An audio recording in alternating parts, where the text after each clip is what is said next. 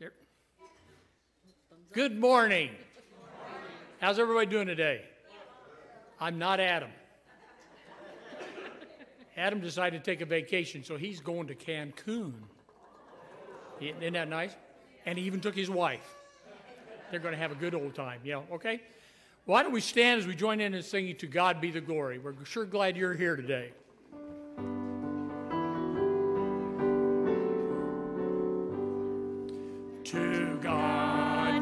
Glory, great things he hath done.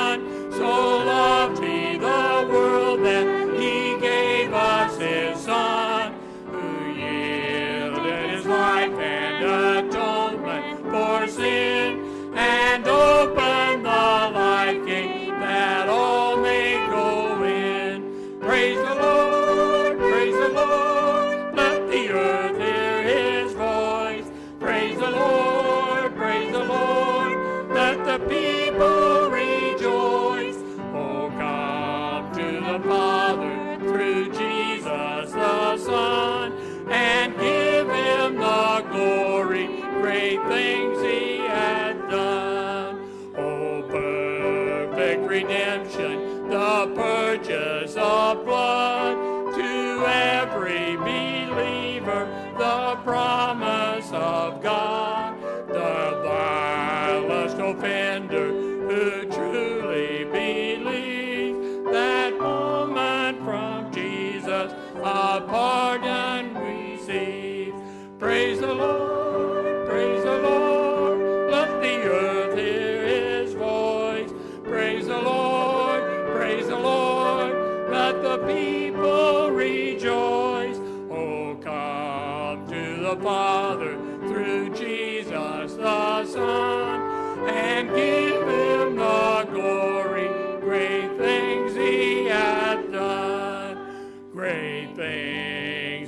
things he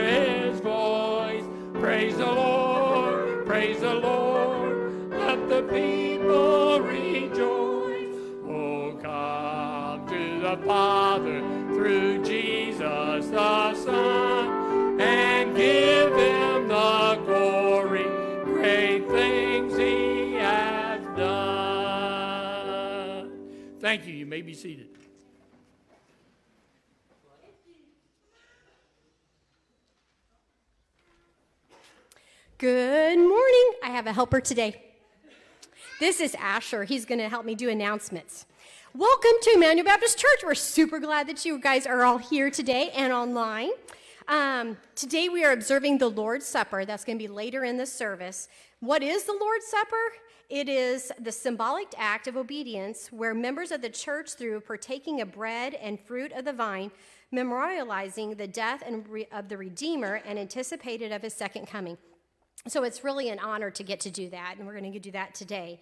For those of you guys online, you just want to grab some juice and crackers later. All right, okay, so we have baptismal robes, brand new ones, sparkly white, so pretty. You guys will want to maybe, you know, bring some people in and let's get them to know Jesus so they can get in that water, right? Yeah. Yeah. All right. Um, Wednesday night is prayer and share night at 6:30. Next Sunday is Super Bowl, the Chiefs and the Eagles. I won't tell you who I'm for because the Steelers aren't in it, so I had to pick somebody else. It's fine. But it's going to be fun, fellowship, and French, friendship, food, fellowship, fun, all the F words that I can think of, all the fun that we're going to have. Not funny. Valentine's dinner. The youth are doing a Valentine's dinner, and it is going to be a great time. I've done it in the past. It is super fun, delicious food. The youth serve us. It is so great, and it's just nice to, you know, get to be with your hubby or your your one another. You know, you can have fun and sit together and just enjoy that time. That's Valentine's dinner, February 18th at six. Pinewood Derby. Okay, Sean. Pinewood Derby cars. Look how fancy that one is. Whew. We are going to have a Pinewood Derby race, and that is on March the 4th. We're super excited to do that. Um, I think that is all that I have today. So, Mike Corton, if you would come up and lead us in prayer. So, back to the Pinewood Derby really quick. We have a, a collection of lots of cars, and uh, if you're really nice, we might give you a slow one to use. Um, but uh, Lori and I are, aren't going to be here that day, so I'll make sure that our children have the fast ones. So, so let's go ahead and bow uh, your heads in for a word of prayer. Dear Father, just thank you for this day. Just thank you for the opportunity that we can come together with fellow believers and have the opportunity to not only worship together, but just hear the, uh, the message that's been laid upon Pastor Cliff's heart today to speak to us. We just want to be with the uh, tithes and offerings that will be given today as well, that they might further your kingdom as well, and just be with those that are unable to be here today and bring them back to your house again. In your name, amen.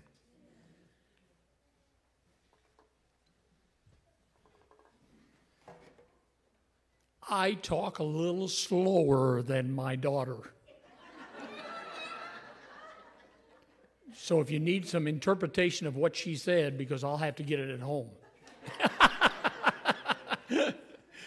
okay, victory in Jesus. Why don't we all stand up as we sing?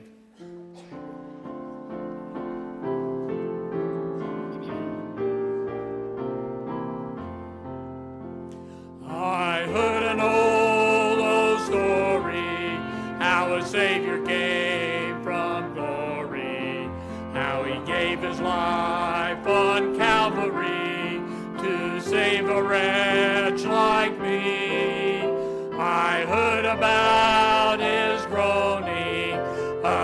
precious blood's atoning. Then I repented of my sins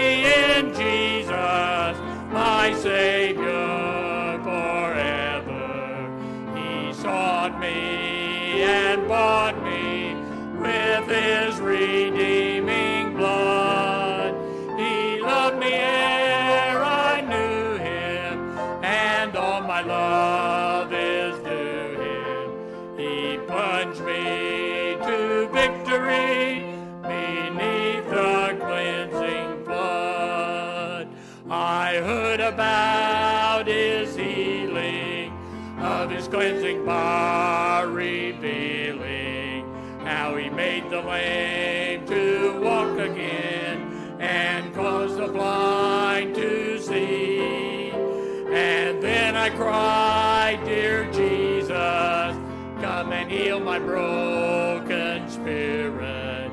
And somehow Jesus came and the victory.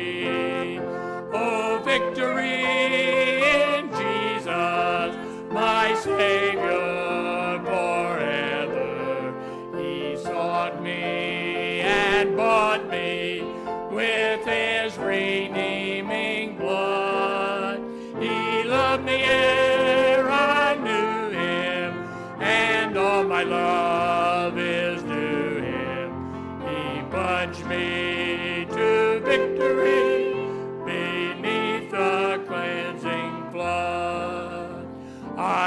heard about a mansion he has built for me in glory. And I heard about the streets of gold beyond the crystal sea. About the angels singing and the old redemption story. And some sweet day I'll sing up there the song of victory. Oh, victory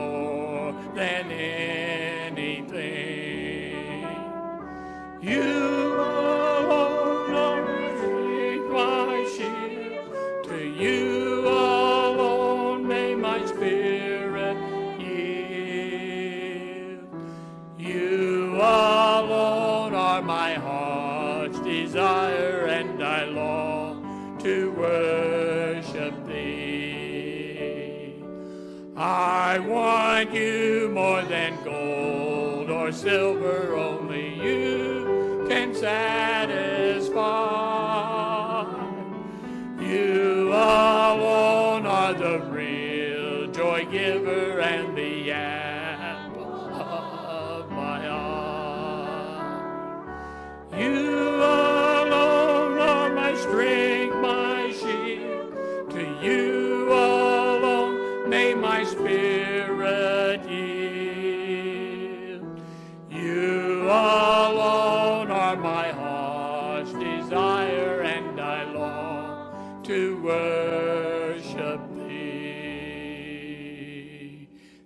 may be seated.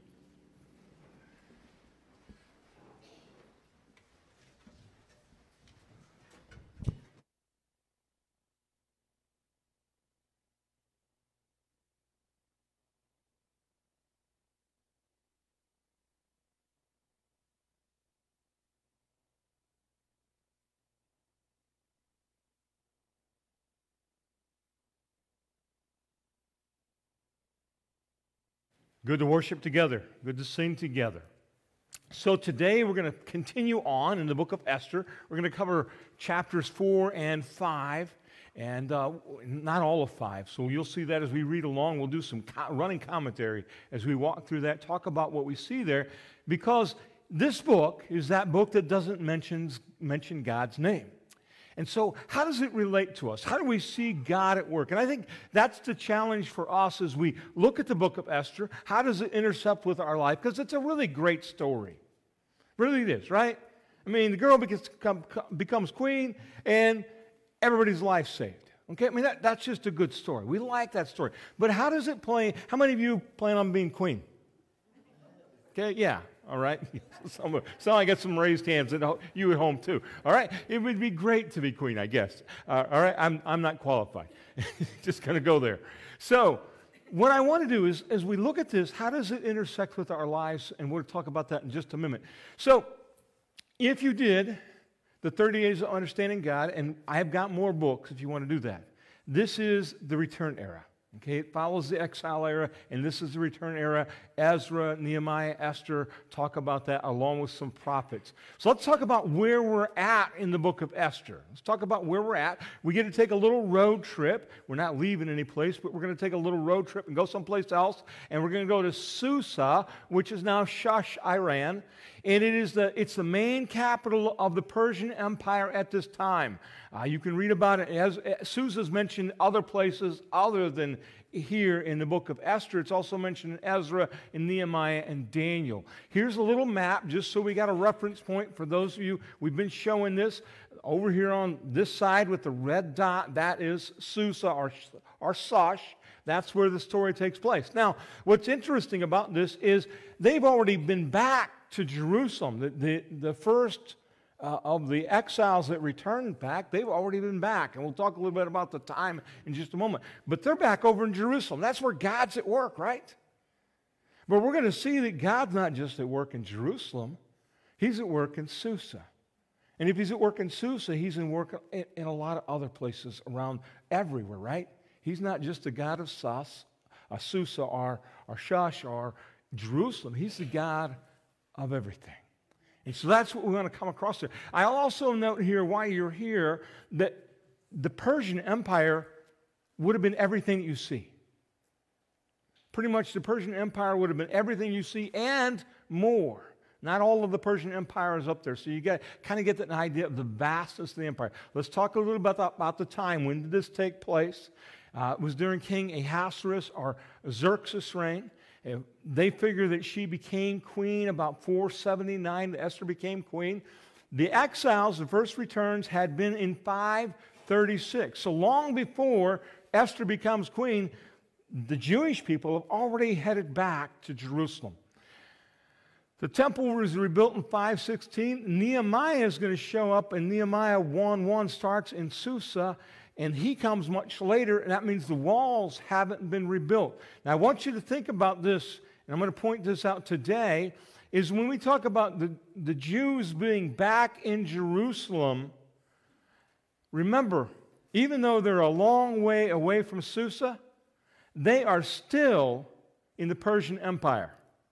That's going to be important, okay? They're still in the Persian Empire, even though they're hundreds of miles away. Even though they're hundreds of miles away, they're still in the Persian Empire. Let's talk a little bit about the outline that we've been walking through as we've walked through. We talked about in the first chapter preparing for the future, and first and second chapter preparing for the future. You and I usually react to problems, just how it works. Now, we often, because we react to things, we think that God also does the same. We'll talk about that today. Want to make a clarification on that as we walk through there. The problem's revealed, and that's when Haman puts out the decree that all the Jews are going to be killed in all of the empire. And that includes back in Jerusalem and beyond. So just think about that. That's the point that I wanted to make clear there. In this chapter. This, today we're going to talk about seeking a solution. Next week will be the reversal of the roles. And then finally, the solution as the book of Esther ends there in the 10th chapter. What's the parallel? What do I see here that, that helps me understand my life today? What do I see happening back in 479 BC? That's a long time ago you know, you're great, great. I don't know how many greats you'd have to get back to there, right? But anyway, it's a long time ago. So, what's the parallel? In this book, we discover that Esther has a problem. Esther has a problem. We often have problems. Anybody, let, us just simplify it. Is anybody without problems today? We're all going to be jealous of you, right? I mean, you got some problem. May not be a huge problem, but you got something. So here's the thing when we have a problem, we usually figure out how, how are we going to fix it. Okay, that's the issue. How are we going to fix that problem? And we're going to look today at what they do now that they know they have a problem. We'll, we'll start that out in the fourth chapter. Now that they know they have a problem, what are we going to do to fix the problem? What are we going to do to fix the problem? You know, whatever it might be, what are we going to do to fix the problem? You got a flat tire? What are you going to do to fix the problem? You got a water leak? What are you going to do to fix the problem? In this case, it's their lives that they're going to, that's the problem. The threat on their lives is the problem. And what are they going to do to fix it? Let's pick it up in Esther chapter 4. We're going to read the first four verses to start with. We'll read all the way through, but we're going to read the first four verses we start. I'm in the New American Standard. You can follow along on the screens. If you're online, it's down here. You follow along in the Bible app or in your Bibles that you have, okay? Whether they're paper or electronic. Okay? So, when Mordecai, remember he's the Jewish guy, when Mordecai learned all that had been done, he tore his clothes, put on sackcloth and ashes, and went out into the midst of the city and wailed loudly and bitterly. He went as far as the king's gate, for no one was to enter the king's gate clothed in sackcloth. In each and every province where the command and decree of the king came, there was great mourning among the Jews, with fasting, weeping, and wailing, and many lay on sackcloth and ashes. Then Esther's maidens and her eunuchs came and told her, and the queen writhed in great anguish. She sent garments to clothe Mordecai that he might remove his sackcloth from him, but he did not accept them. So they find out they got a problem. How do they, how, what's their initial response to the threat on their lives? Because this decree went out. They, you know, somebody hit the send button in King Ahasuerus' kingdom. They hit the send button and it went out. It wasn't as fast as sending your email, but it went out nevertheless throughout the kingdom. All the writers, all the messengers carried that out, and the news spread out. How did they respond when they read that? How did they respond when they read that? It says that they, they were mourning, it says that they were weeping, they were wailing, and they put on sackcloth and ashes. That's their initial reaction.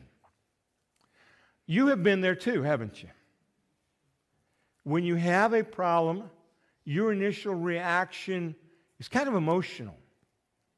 And you react with mourning and wailing and weeping and you know, it, you know, it just breaks you down in tears. You, you, that's honestly the way you respond is with that, that mourning and weeping and wailing that they just participated in. You probably didn't put on sackcloth and ashes. You might have put on some comfortable clothes and grabbed a cup of coffee. I don't know how you responded. But you did that initial response is usually emotional. Usually emotional.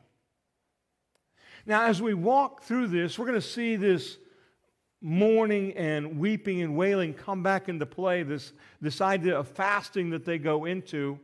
You're going to see that come into play. But I want you to, to think of it this term. The initial part, when I look at this, is kind of an emotional reaction. Unless you're two, crying usually doesn't fix it. Okay?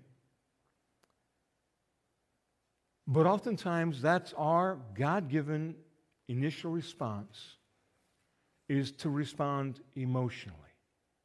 And that's what Mordecai does. Okay? We know, he knows he has a problem. He's in sackcloth and ashes at the king's gate as far as he could go because he wants to, he wants to let everybody know what's going on. And so do the rest of them. And that's not a bad thing. The idea of making other people aware of the problem. That's not the solution completely, but that's part of the solution. That awareness of it. Let me ask you if you have a problem and you ignore it, then it goes away, right? Yeah, you understand that. So we can't ignore the problem, but we've got to deal with it. And this may be the very first thing that we do. This is the very first thing that we see Mordecai and the rest of the Jews respond is with that. Let's read on and see what happens as Esther now has become aware of this. So pick it up in the fifth verse. Then Esther summoned Hatach from the king's eunuchs whom the king had appointed to attend her, and ordered him to go to Mordecai to learn what this was and why it was. Apparently, at this point, she doesn't understand the sackcloth and ashes. Verse 6 So Hatach went out to Mordecai to the city square in front of the king's gate. Mordecai told him all that had happened to him and the exact amount of money that Haman had promised to pay to the king's treasuries for the destruction of the Jews.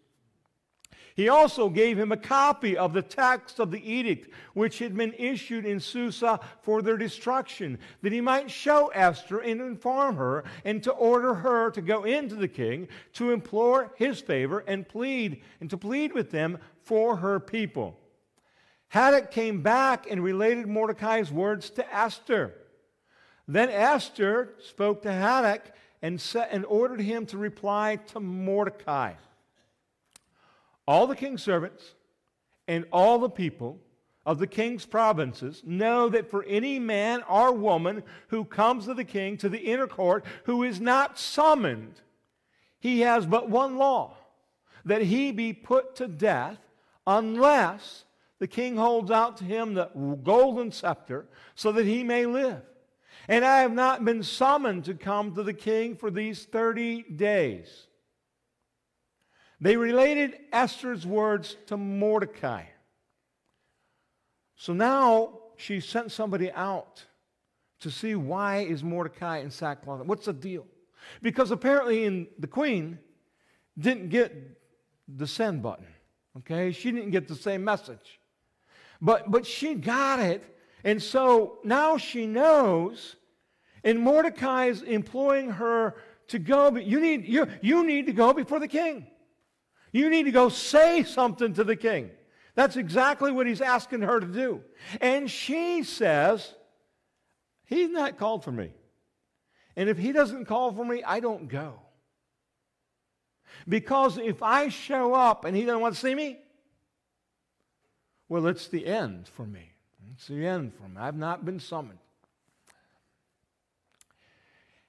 Have you ever had a problem that wasn't your problem? Or at least you didn't think it was your problem? And somebody implored you to become involved in their problem that wasn't your problem until now.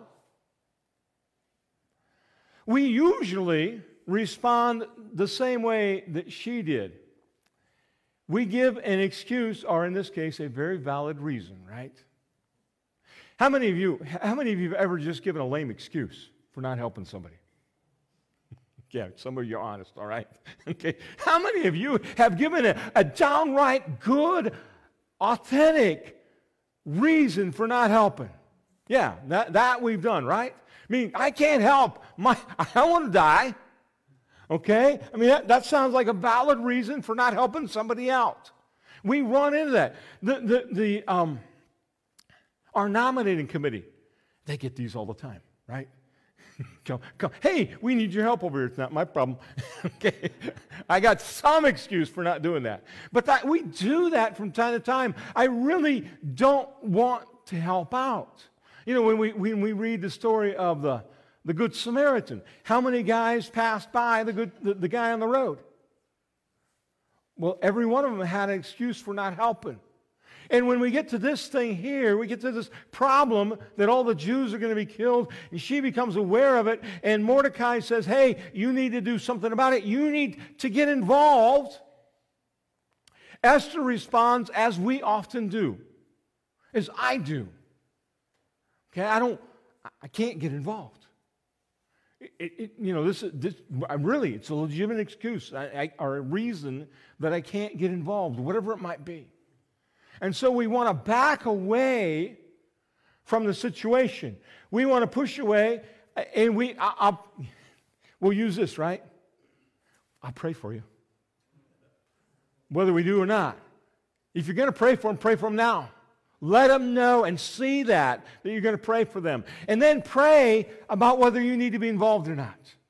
But this is how we see we have a problem, and then how are we going to respond to that problem? One is we're going to be emotional about it. Two is we're going to distance ourselves from, us, from it and give our excuses or reasons why we can't just jump in there and help to take care of the problem. At this point, we're just going to distance ourselves. Let's read on and see what Mordecai's responses, and also, consequently, what Esther's response is to his. The 13th verse. Then Mordecai told them to reply to Esther. This back and forth, right? Told them to reply to Esther. Do not imagine that you in the king's palace can escape any more than all the Jews, because she's Jewish. For if you remain silent at this time, relief and deliverance will arise for the Jews from another place, and you and your father's house will perish. And who knows whether you have not attained royalty for such a time as this. This is a verse that we know, right? Read it again. For if you remain silent at this time, relief and deliverance will arise for the Jews from another place, and you and your father's house will perish. And who knows whether you have not attained royalty for such a time as this? Then Esther told them to reply to Mordecai. Go assemble all the Jews who are found in Susa and fast for me. Do not eat or drink for three days, night or day. And I, I and my maidens also will fast in the same way. And thus I will go into the king, which is not according to the law. And if I perish, I perish. So Mordecai went away and did just as Esther had commanded and commanded him. So we read here, this is, the, this is kind of like the pinnacle of, of the book of Esther, right? This who knows. Uh, if you don't do it, some, God's going to raise somebody up, else up. That's confidence that God is going to deliver, whether it's through Esther or somebody else. I, do we have that same kind of confidence when we're saved, when we're faced with a problem, that God is going to raise up somebody to be that deliverer? That's exactly what Mordecai had. Oftentimes, I'm going to say when we face problems, we don't see, we don't always have that kind of faith that Mordecai had to go into it. And we need to have that kind of faith.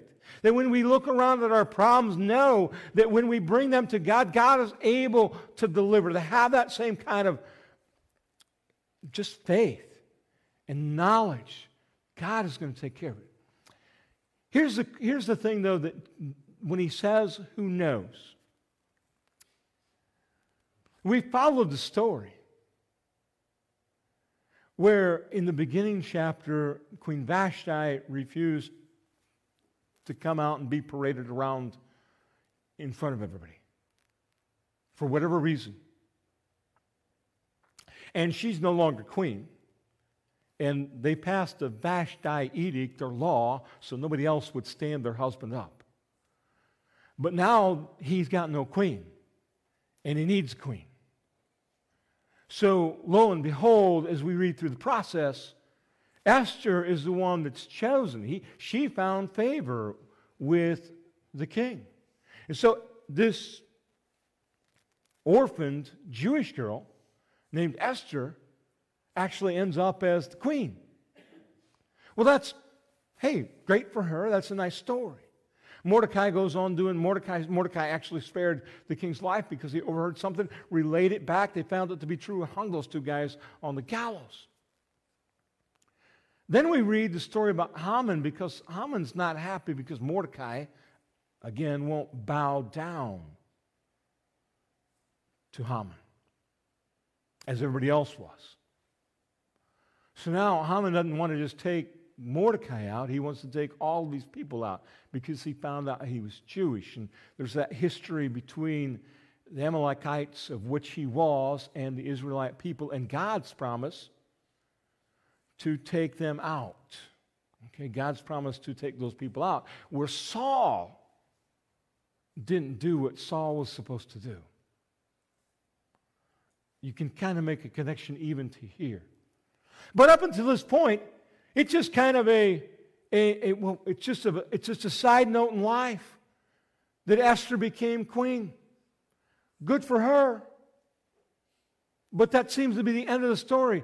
Now, when this threat comes and she's in the king's court and has access to the king, now Mordecai says to her, if you don't do it, somebody, God's going to raise somebody else up. And then he uses that phrase, who knows? In other words, the light clicks on.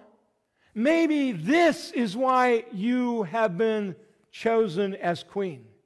Maybe God is going to use you now at this point.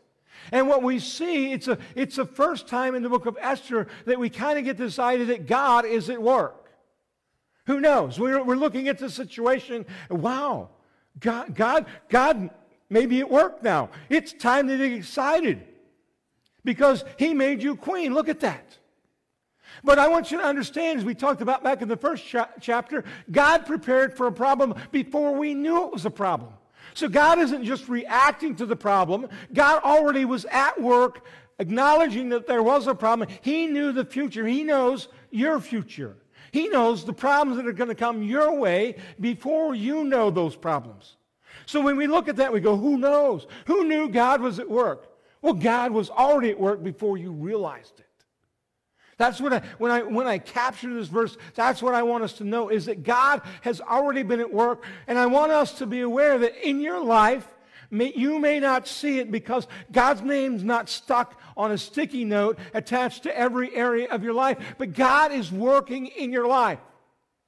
God knows what's going on. And we need to have that same that, that, that, that attitude that even if I can't, can't see it, to know the faith, to know that God is at work. I may not understand all of the maneuverings.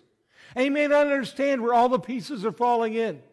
But hindsight, will allow me to step back and say, Thank you, God, for what you've done. Thank you, God, for being involved in my life even when I didn't think I needed it. Usually we cry out to God, one, when the problem becomes severe and we can't fix it. We go on to read Esther's response because she hears what Mordecai says. She acknowledges that this may be the very reason that I am here. And what does she say? What's her, what's her response to Mordecai? She says to fast for me. Ask for it three days and three nights. Sometimes fasting is a way of mourning, and that's how it appears to be in the first part of the fourth chapter. That it's that emotional mourning, weeping, wailing, fasting kind of thing, much like David did when he lost his son. He just was in that mourning process and he fasted then to the point that they were concerned about his health. When I read here about Queen Esther asking them to fast, to me it's less emotional and it's more purposeful. Because in what she says here, I want you to fast and gather all the Jews in Susa.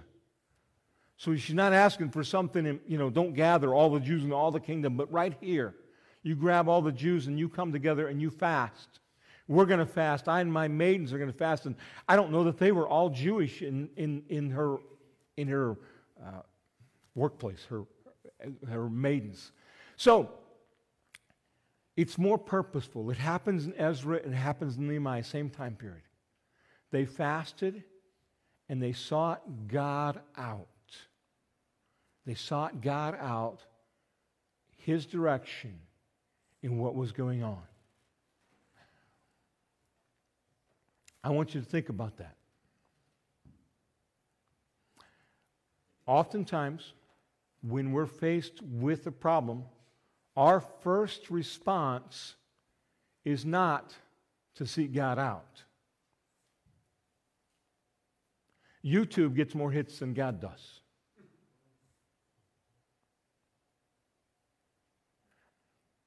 Tell you a little story. And this is Dr. Hammond was his name. He's uh, gone now. But I was in his New Testament class, and he worked in a print shop when it wasn't a, a printer on a desktop. It was one of those things they ran the college paper through. And, uh, and he lost a piece when there was a deadline. Now, you have things that when you miss a piece, it won't work anymore. That's exactly what this was. It's like, it's like not having the keys to your car. Nothing's going on until you find the keys. And so, what did he do when he lost it? It dropped and hit the floor. And, and he said, I looked for it. I got down on my hands and knees. I'm looking for this little bitty piece that's keeping the print and press from working. And he did what we did. We try on our own. And then he said, after looking and, and looking and looking again and, and becoming exasperated by the search, he said, I stopped and I prayed. When I finished praying, opened my eyes, there it was. Okay, the prayer was answered after he looked to God to do it. But before that, in his own efforts, it was futile. And so we need to have that. We, we're different from the rest of the world, right? Many of the people out there live without the knowledge of God. You and I know that God is real. You and I know that Jesus is real. You and I know that He died for our sins. You know that He's involved in our everyday life. And you know that, you know, and I know that if we seek God out, we're not just talking to thin air. We're talking to a living, breathing God who's still active in our lives. And so when we pray to Him, when we focus our efforts on Him, when we, we that, that's what fasting and, and is about is the idea of focusing on Him. When we focus on Him, He'll give us that answer. And so that's exactly what they did. That's the lesson that we need to learn from this, is too often we try to fix it around. We don't want to bother God because God's busy. God is busy. God's everywhere. He knows your problems, my problems, and He knows somebody on the other end of the earth. He knows what their problems are. And He's able to answer all of us at the same time. Bigger than you and I, beyond our comprehension. So they fast and they seek God out in that. Let's pick it up in the fifth chapter and see what she does next. Now it came about on the third day that Esther put on her royal robes, stood in the inner court of the king's palace in front of the king's rooms.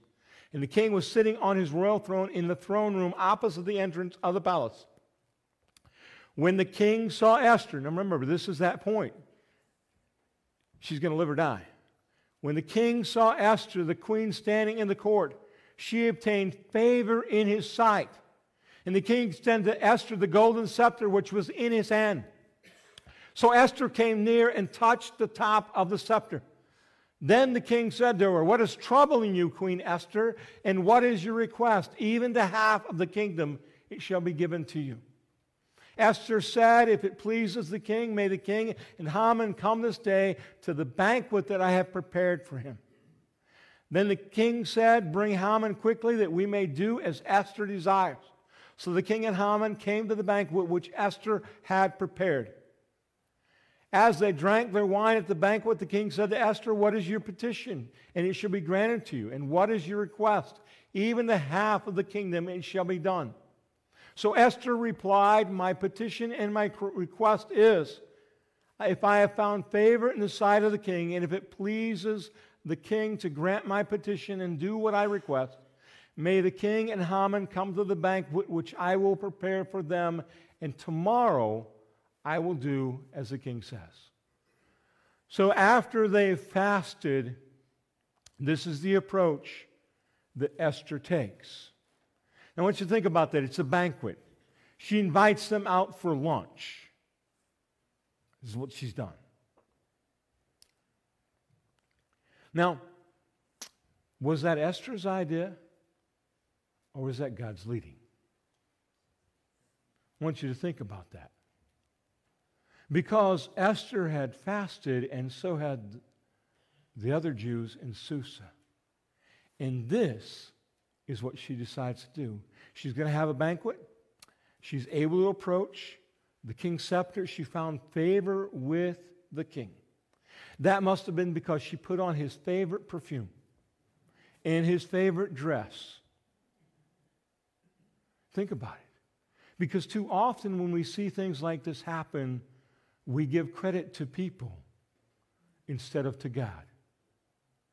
So as we walk through the book of Esther, when she's standing before the, the king, who put her in front of the king? Who gave her the courage to stand in front of the king? Who helped her decide that was the thing that she needed to do? When the king saw her and he, she found favor, was God at work in that moment?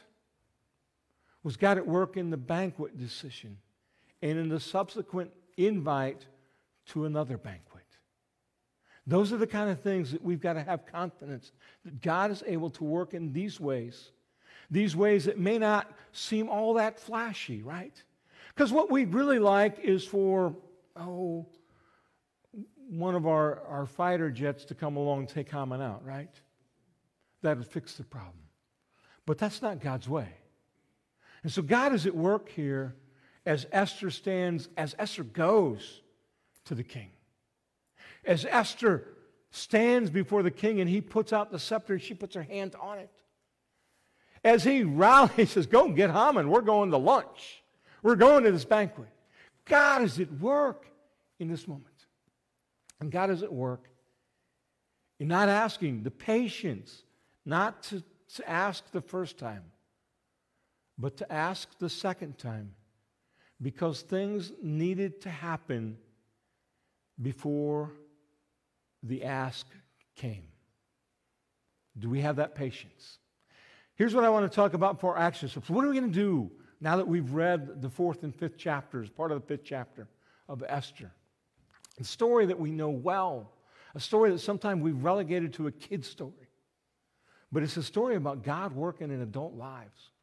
A li- live, adults like you and I What was our initial reaction when we had a problem? I want you to think about that. When you had a problem, think back to your last big problem. What was your initial response? Be honest with yourself. Because having read what we've read, having listened to what we did today, you're going, well, I, I saw, as soon as, I, as soon as the problem hit my front door, I, God help me. Be honest, okay? Because that's how we learn. Was our solution the same as God's? Because when we face a problem, we often then figure out what we need to do. Was our solution, we don't know what Esther, Esther first didn't plan on getting involved. Was our solution the same as God's? And lastly, this this is refrigerator material. Your answer is refrigerator material. How would you seek God's solution? Because you may have not a major problem in your life right now. But when that problem comes, what are you going to do? And maybe you ought to start by practicing on the little problems. Because oftentimes we relegate the little problems to take care of ourselves, then we only call God on the big problems. Let's work at seeking God out in all of our problems. Okay? We're going to stand. Charlie's going to come back and lead us in, in a hymn. And this is an opportunity for you to respond, however, you need to respond. If you don't know Jesus as your Lord and Savior, you have a problem and just don't know it. I want you to know that you need to be saved. We talked about the baptismal robes. That, that means when we dunk you under the water, it represents bury old life into new life. What that means is you've asked Jesus to be your Lord and Savior. If you've not done that, then I'd encourage you to come this morning and at least ask questions about what do I need to do. Secondly, you may want to come and pray for somebody. It's not, that's okay. Pray for them. It may be praying for their salvation. It may be praying for how they're dealing with a problem as we looked at this passage of Scripture. It may be that you want to come and pray because you realize that you haven't given it to God. All right? And so let's deal with that, okay? Let's deal with that. Maybe it is that you want to join the church. All right? Be a member, be part of that. Talk a little bit about that as we get done so you understand that. But whatever God is moving you to do, it may be to pray for something I didn't even touch on today. I'm not proud. I want you to respond to what God has been doing in your life. All right? Let's, let's do that, okay? Let's respond to how God is moving in your life. Let's stand and let's sing.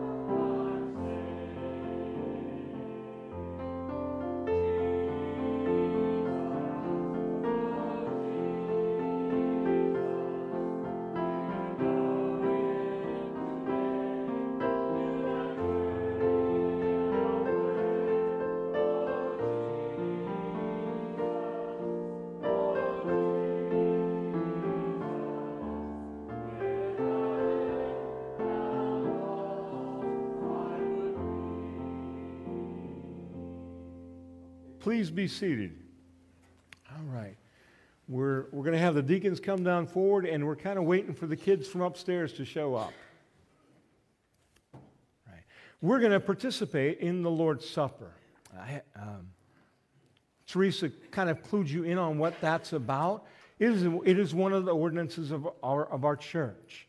And so, in a moment, we're going to pass by the bread first. It's a little unleavened wafer. Um, it's not meant to taste good, it's not really meant to taste at all. And then we're going to partake of that together. We'll read some scripture and we'll partake of that together. That bread represents the body of Christ that he gave for us. Then we'll, we'll pass the cup. It's a cup of grape juice. All right, it's all it is, nothing fancy. And, and again, it's not enough to taste good or bad, all right? That cup we're going to pass, we're going to read some scripture, and then we're going to partake of together.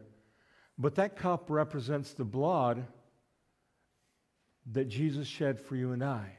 Hebrews tells us without the shedding of blood, there is no remission of sins. And so his blood becomes my favorite word, the propitiation for our sins, or the covering so that God doesn't see our sins. His blood covers that. And that's why we celebrate the Lord's Supper. Now, I will say this that you don't have to be a member of our church to participate. But what we do ask is if that you're not a believer, if you've not yet trusted Jesus Christ as your Lord and Savior, then we'd ask for you to refrain from doing that, okay? You'll understand a little bit later, but understand that that's what we're going to ask, that's our ask of you today. And so the kids are coming in here. Thank you guys for coming down. We want to do this as a church family together. We're going to partake of the Lord's Supper together. So, uh, Richard, if I could have you, why don't you and Michael come up and take the cover off?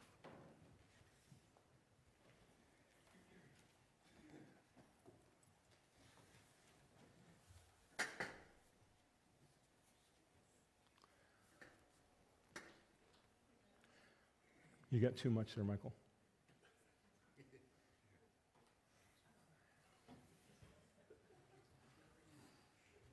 We didn't practice this part.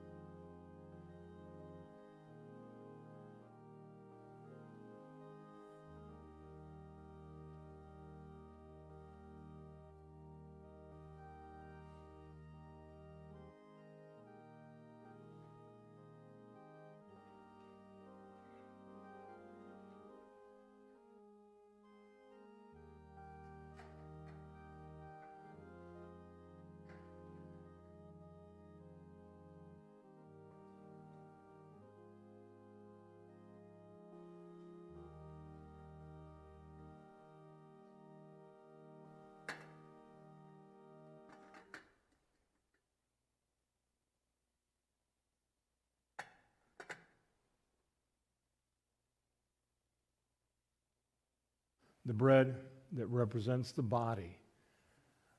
This is the solution, God's solution to our sin problem. Mark, would you lead us in a prayer of thanks for this? Lord, we're here today to, to thank you so much for the, the sacrifice your son made on the cross and sacrificing his body that, that symbols this bread we are about to take for, for the forgiveness of our sins, for we cannot do it without him and only him alone. For I see these things in your name. Amen. So the scripture we're going to read here is 1 Corinthians, the 11th chapter, verses 23 and 24.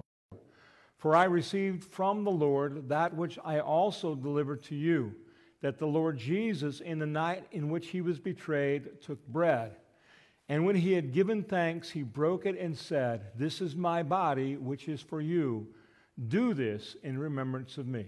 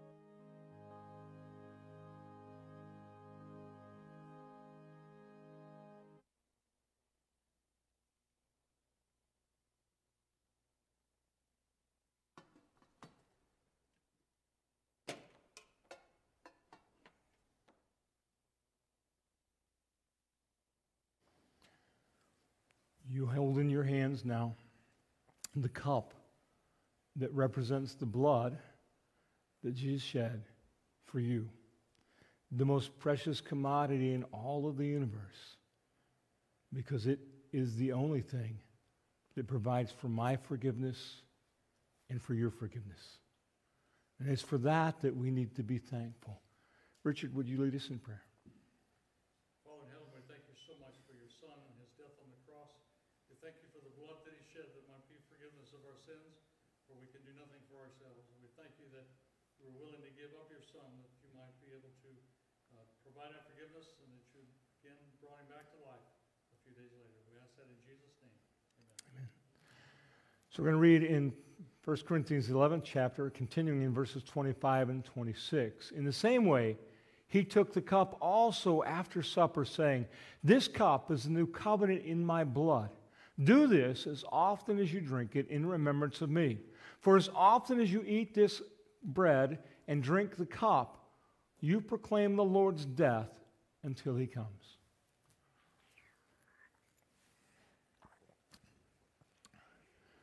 One more prayer. Father, thank you that we, as your church family, we as the family of God can give thanks, Lord, for what you've done. We thank you that you loved us enough to send your Son to die on the cross, that we might have forgiveness, that we might have hope for eternal life. Father, we pray that as we walk out of these doors, Lord, you would use us to be a light in the darkness, Father, to show your love. Father, to help people to understand about the bread and about the cup, about the body and the blood that Jesus gave on our behalf. In Jesus' name, amen. So here's the, the readings for this week out of Exodus, Joshua, uh, 2 Corinthians, and um, that's not right. So I didn't change that. So I don't remember what it is. But watch. I'll get the, if you get an email tomorrow, you'll get the right email, okay? It's not the right one that he may fix it before we're done. So just know you've already heard the announcements about a couple of things coming up bring your whatever food you want to eat at the um, Super Bowl party. We'll do that next Sunday afternoon at 5 o'clock. We're going to have the banquet. You don't have to bring anything for that. Show up and they'll take care of you. And look forward to that. We'll look forward to our youth participating in that. And then the other thing that we had was the Pinewood Derby. Now, the Pinewood Derby, there's the verses that are right. See, if I knew if I talk long enough, which I'm really good at, he would fix that. So those are the readings for this week. Sorry. Um, the, the Pinewood Derby, uh, Michael's got a used car lot. Steve's got a used car lot, so you can rent a car for the day, okay? And uh, you won't rent a very fast car, okay? But you'll rent a sufficiently fast car, okay? You might look on there to see if he's put brakes on your car, okay? And I think we have a few cars hanging around. We've also getting blocks, so if you want to just build a new car and blow us away with the new technology, you're going to do that. And, and know that we're going to have fun. And we're also going to have food, right? That means you guys have to participate. Even if you're not racing a car, we'd like you to bring maybe your favorite soup that you'd like to make and or your favorite chili. And we'll have, they're going to have taste testers to see which chili wins, which soup wins. Okay, so know that we've got that. We're going to have a good time fellowship. The other thing that we haven't announced yet, and we're working on that, is uh, this sounds really not good, but I don't have any better way to put it, but it's membership day. And what we want to do is after church, go over to the other building, have some pizza, and then talk about what it means. Who is Emmanuel Baptist Church? What's it mean to be part of that? We're going to talk about we're going to talk about salvation. We're going to talk about baptism. We'll talk about the Lord's Supper. We'll talk about the Baptist faith and message. Uh, we'll talk about expectations, and, and as a member, we'll talk about you'll get introduced to all of the deacons, all these guys up here. Maybe you don't know their names. That day you will know their name. Okay, that day you'll know their name. And Adam will be there too. He'll be sharing a little bit about what he does as he selects the music, okay? He's not taking requests that day. But, but you just know that. And, and what we want to do, I want to have fun doing that, okay? I don't want to, I don't, we're not going to cover the whole Baptist faith and message. It's going to be, um, you're going to get a, uh, you're going to get a uh, drinking out of a fire hose kind of thing. So you're going to get that. We'll come back and we'll take time to do that. But I just want to introduce you because I'd love for you to be, love for you to understand who we are, what we're doing, what's our affiliation, what's the SBC, what's the MBA, what's the IBSA. When we give to the um, Annie Armstrong Easter offering, who's Annie? Okay, why do we do that? And uh, same thing with who was Lottie? Okay, I gave to Lottie last back in the beginning of December. Who was that about? And understand what we're participating in, so that we can be what God has called us to be as a church. So let's get excited about that. As excited about, about that as the Pinewood Derby. Only you're not going to get any ribbons that day or trophies. Okay. So thank you for being here this day. Stand up, turn around, say hi to your neighbor, and then you can make your way out the door. Thank you.